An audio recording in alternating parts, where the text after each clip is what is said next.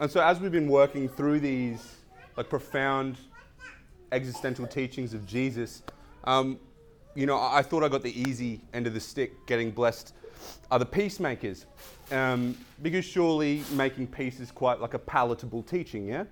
Um, and obviously, Jesus coming to the world to make peace. That's a really lovely thing. And in approaching that on quite like a surface level, I was like, is going to be easy. Everyone's going to be totally on board with what I say.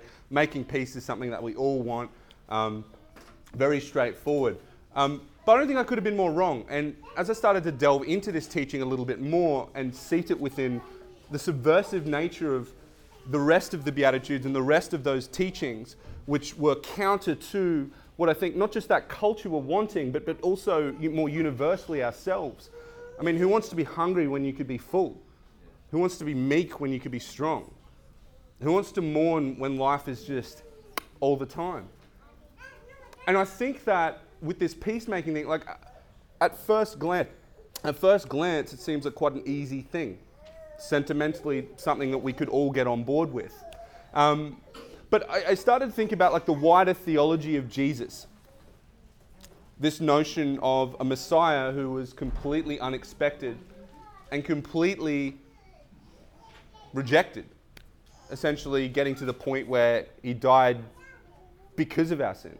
He died because of our rejection of the kind of subversive ministry um, that, that, that, that he held. And so, why is peacemaking such a subversive thing?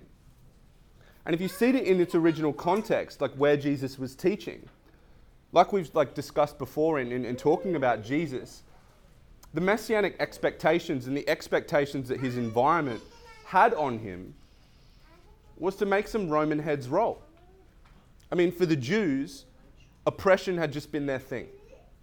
I, there's this like piece in Family Guy where there are these Jews carrying these massive big pillars on their back and building the pyramids for the Egyptians, and one of them goes to the, goes to the other is like, you know, most races they have their time of tribulation, but we're getting ours done real nice and early. It's going to be smooth sailing from here on out. and if we look at history, that's just not the case. It's absolutely not the case. From the Egyptians, you get the Assyrians, from the Assyrians, the Babylonians, then the Greeks, and now the Romans. The Jews are just like, give me a break. Are you kidding me? And the last thing they're wanting to do is make peace. In fact, war making, in a lot of the other actual messianic attempts and revolts and the kind of zealots and terrorism that was kind of around that day was for this purpose.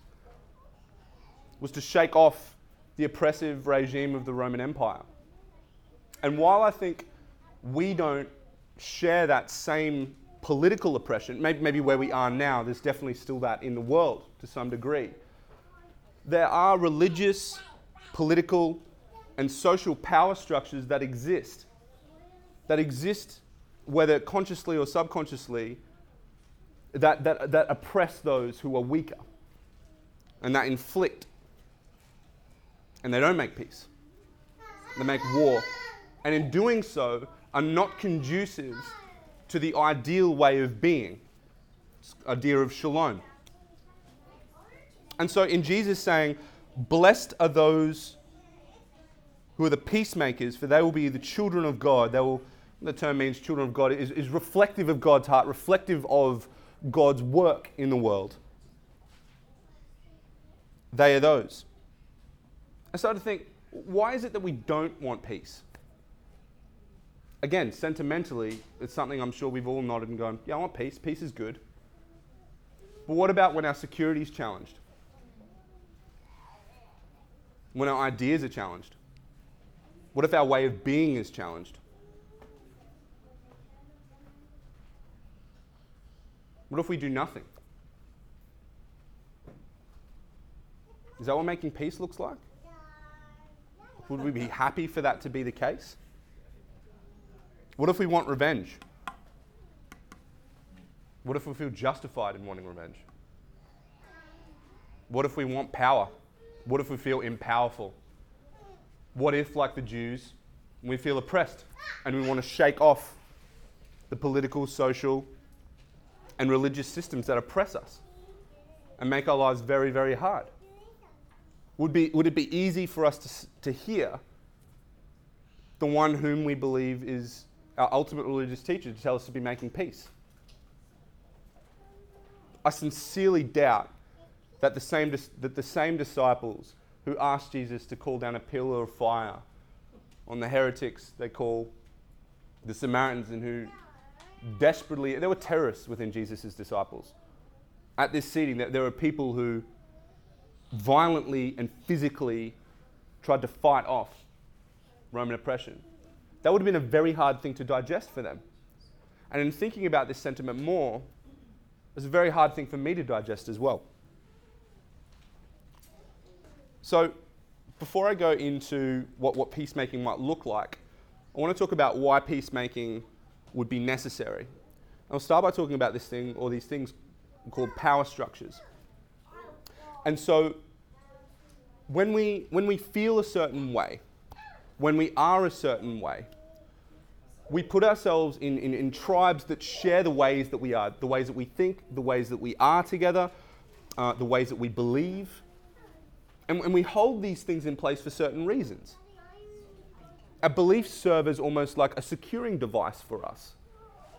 And those that back up and affirm the things that we believe, that affirm the ways that we want to be in the world, are our tribe. And we identify with that and we feel safe in that because our idea of ourselves and our self stories are not challenged at all. And the enemy, then, or the other, become those that don't share that. And we actually can define ourselves and our tribe by who and what we're not. And those that are different to us threaten the very way that we are, threaten the very way that we think, and provide a challenge to the peace that we find together. But if our power structures are built like that, to be exclusive and not inclusive, I don't think that reflects the call of God for us to be His children.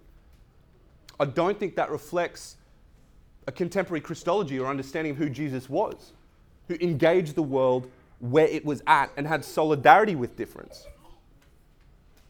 Not in the sense that we like embody everything that's around us, but whereby, whereby we allow ourselves to be transformed by those around us and to make peace in the ways that we would want peace made for us. And to challenge those power structures that deprive anybody of doing that, that oppress people, that hurt people, that exclude people, that don't invite people to conversation, that aren't facilitating of human flourishing.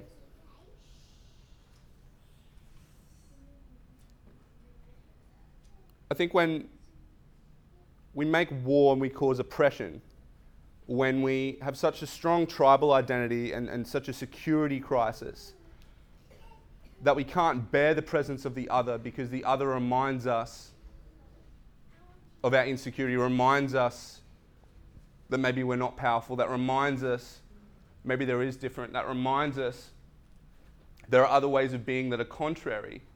That doesn't just challenge us intellectually wrapping our heads around a different way of thinking.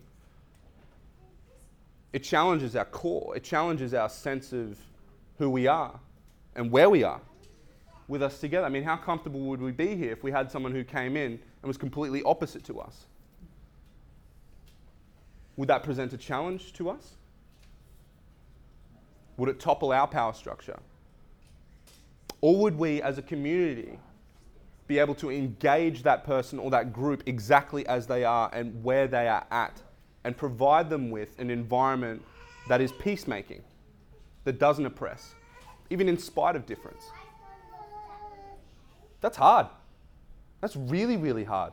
And while that might not look like us creating a political regime where some kind of religious aristocracy and just bestow punishment on those who think differently to us, like different religious structures in the past have done, or we socially just turn our backs to them and just eat our Asian fusion meals by ourselves. And if that person provides a challenge to us, I don't know, would, would you want that if you were to go somewhere else? Would that be making peace with you? Or, or would those kind of attitudes, I know I'm putting out some pretty extreme stuff. Um, would that be doing unto others as we would want done to ourselves?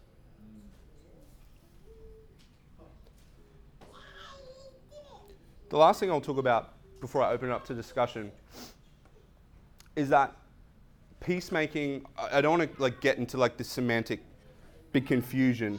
So forgive me if I'm using these terms quite quite broadly. But peacemaking is not necessarily like a pacifist movement whereby we do nothing, whereby we go, oh, that's cool. That's fine, there's oppression there. I'm not partaking of it, but it's cool that you are the way you are. Or seeing things that we're convicted against and, and, and not doing anything about it at all. Peacemaking, actually, in, in some ways, is, can be quite violent. Maybe not necessarily physically violent, but it could be ideologically violent. In the sense that when we identify power structures in the world that cast people out, that oppress people, that don't engage people, that don't heal people, if we if as Christians we take the call of Christ seriously to follow him and follow the ways that he engaged with the world. Did you see Christ like validating exclusivist religious traditions that cast out women, cast out the poor, cast out those whose society completely repulsed, like tax collectors and, and prostitutes and Samaritans? Quite the contrary.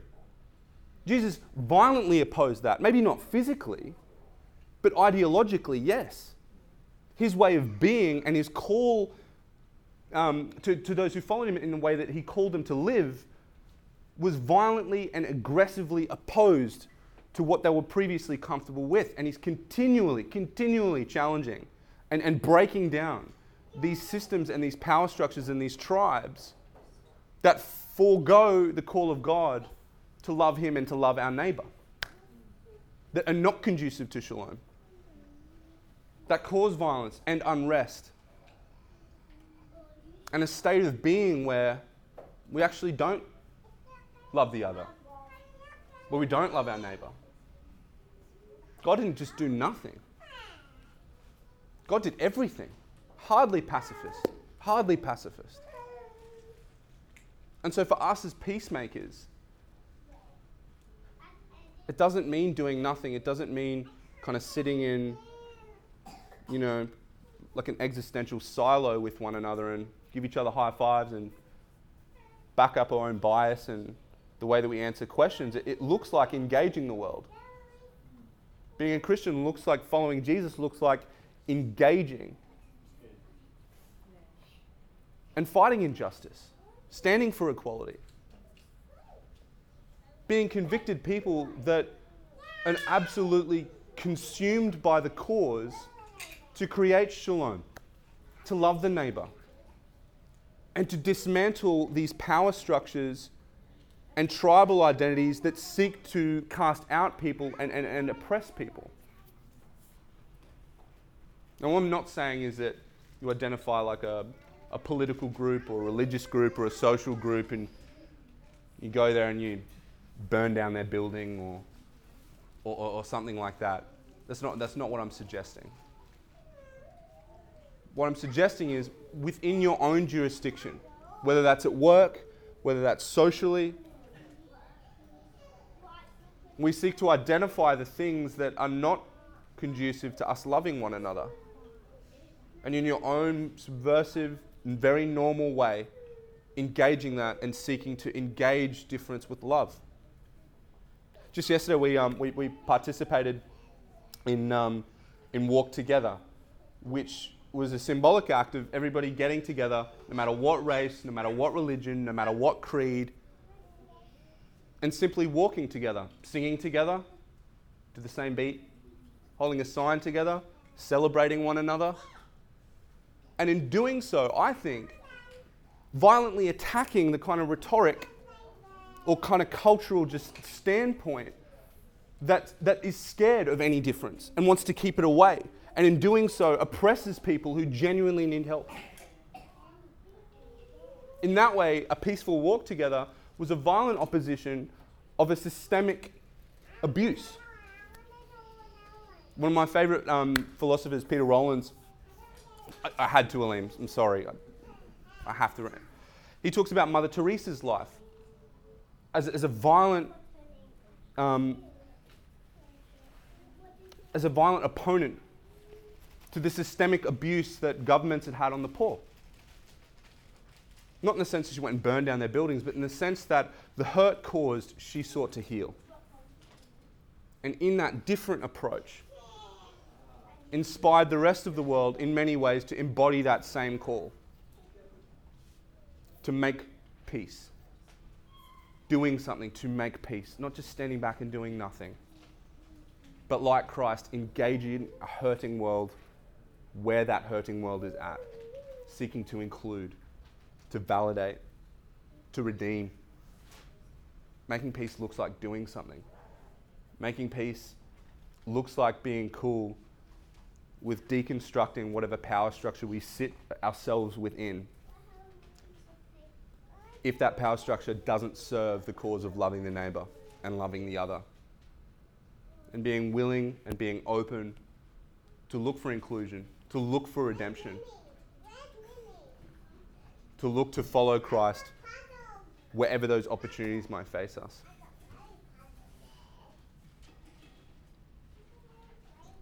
I can't remember who said this. I pulled this, um, I pulled this quote off the internet, as a lot of people do.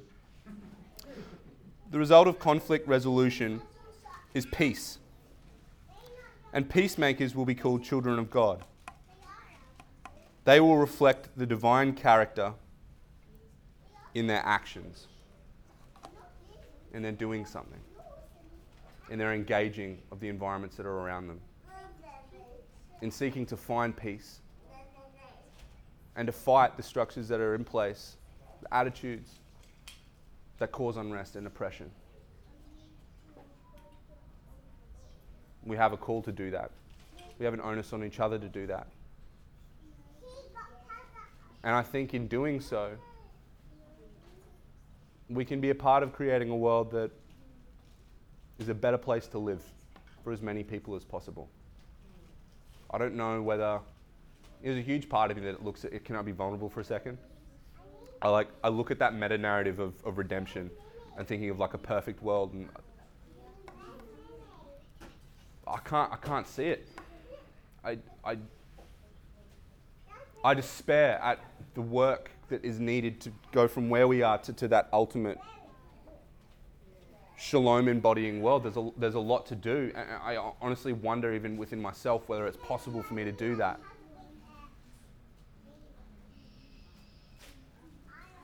But it's a cause worth fighting for.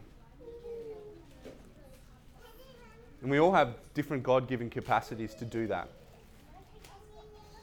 To make peace, to make the world a better place for those who are in it, for all who are in it. And if there's any symbol that encourages me when I feel that, that insecurity or, or, that, or, the, or that doubting, is in Christ in the creator of everything that is caring, engaging, changing, doing what is ever needed to uphold creation and to lift it and to use us as agents of redemption. That to me, I can follow that call. I can try to. I can definitely try to. And I would hope that for those around me and for those around you, we can share this conviction together and, inspire each other to do that in different ways, in different capacities, in different convictions, in different outlets. And seek to complement one another in it as different parts of the body. And seek to make this world that's hurting a little less hurting before we leave it. Because I think that's what Christ would want us to do.